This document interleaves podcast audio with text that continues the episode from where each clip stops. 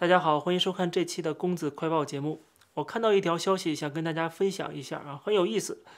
我们一直在说中国是一个一党专政的独裁体制，但是共产党也好，或者是这些五毛小粉红也好，他们一直是否认的。我们最近还讲到了习近平用长篇大论去论述中国式民主。那么最新一条消息呢？习近平被香港的当局打了脸，香港政府正式的承认。中国就是一党专政的国家，这是香港的政府最近下令，在公司注册处将支联会从这个登记中删除。香港的政务司司长李家超就说，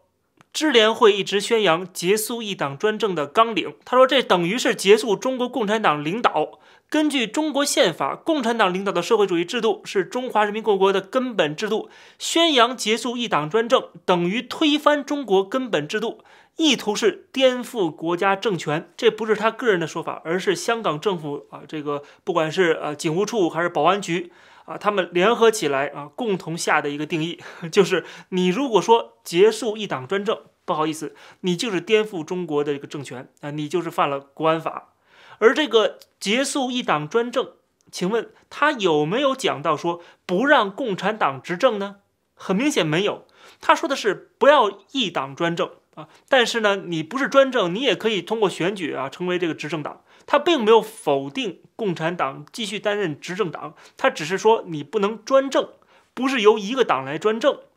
即使这样，香港政府也认为这是犯法的，这是不对的啊。也就是说，香港政府认为中国就是一党专政的国家，这是不是打了习近平的脸，打了中国共产党，打了党中央的脸了？共产党一直在讲说，我们是一个呃共产党领导，但是多党合作的这么一个民主国家。共产党不是专制的政党，这个国家也不是专制政权，但是现在又反对结束一党专政的说法，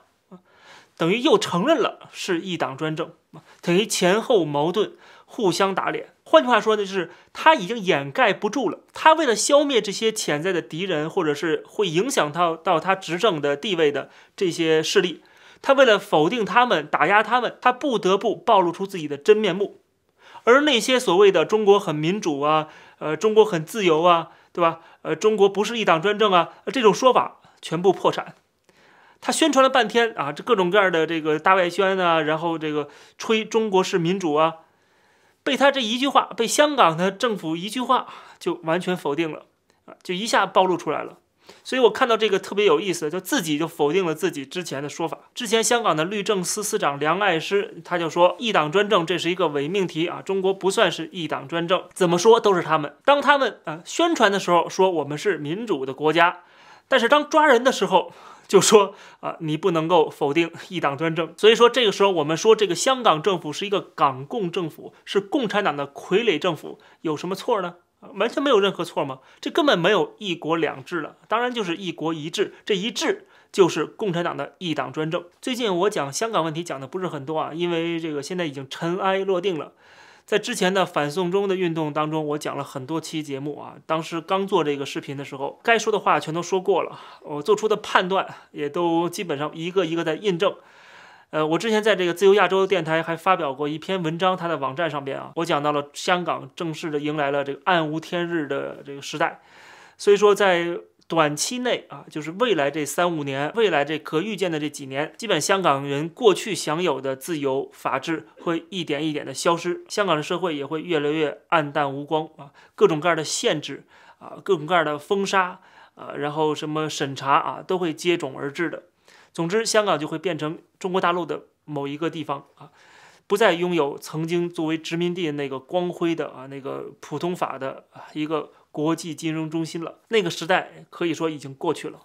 当然，未来再往后，再过一些年，那么是不是香港人会有反抗啊？当中国大陆的这共产党他自己自顾不暇的时候，香港是不是还有可能会光复？可能会重新的焕发活力啊？重新的。呃，聚集这个反抗的力量啊，这都是以后的事儿了。总之就是未来这几年基本上也看不到什么前景了。这就为什么啊？该说话都说了，该做的预测都做了，所以我讲香港问题讲的就越来越少了。